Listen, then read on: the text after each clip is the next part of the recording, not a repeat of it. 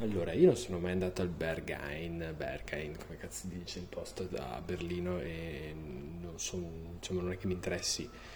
E, però, guarda, se c'è una persona che senza un motivo, senza, senza proprio in maniera assolutamente superficiale e istintiva mi sta sul cazzo, è quel famoso buttafuori del Berghain, o Berghain, non so come si dica eh, che è famoso, tipo oh, c'era lui e mi ha fatto entrare, cioè voglio dire, siamo tutti così bravi, di sinistra eccetera, e poi andiamo a idolizzare un cretino che decide se entri o no in un posto, non è un posto libero quello.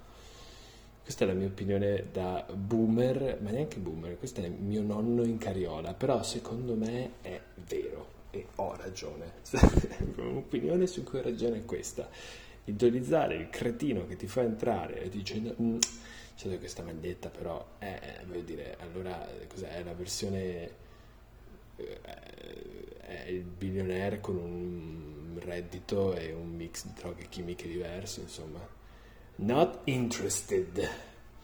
Eh, al Berghain dovrebbe esserci un tizio che fa certo che può entrare, ma sì, ah, ah", e magari ferma le persone che sono palesemente lì per fare problemi. Però sì, molto deluso da questa generazione che va a Berlino a cercare se stessa e poi si ritrova a idolatrare un gatekeeper. Eh, ovviamente non sono mai stato lì e non so di cosa sto parlando, però credo di aver ragione. Ciao!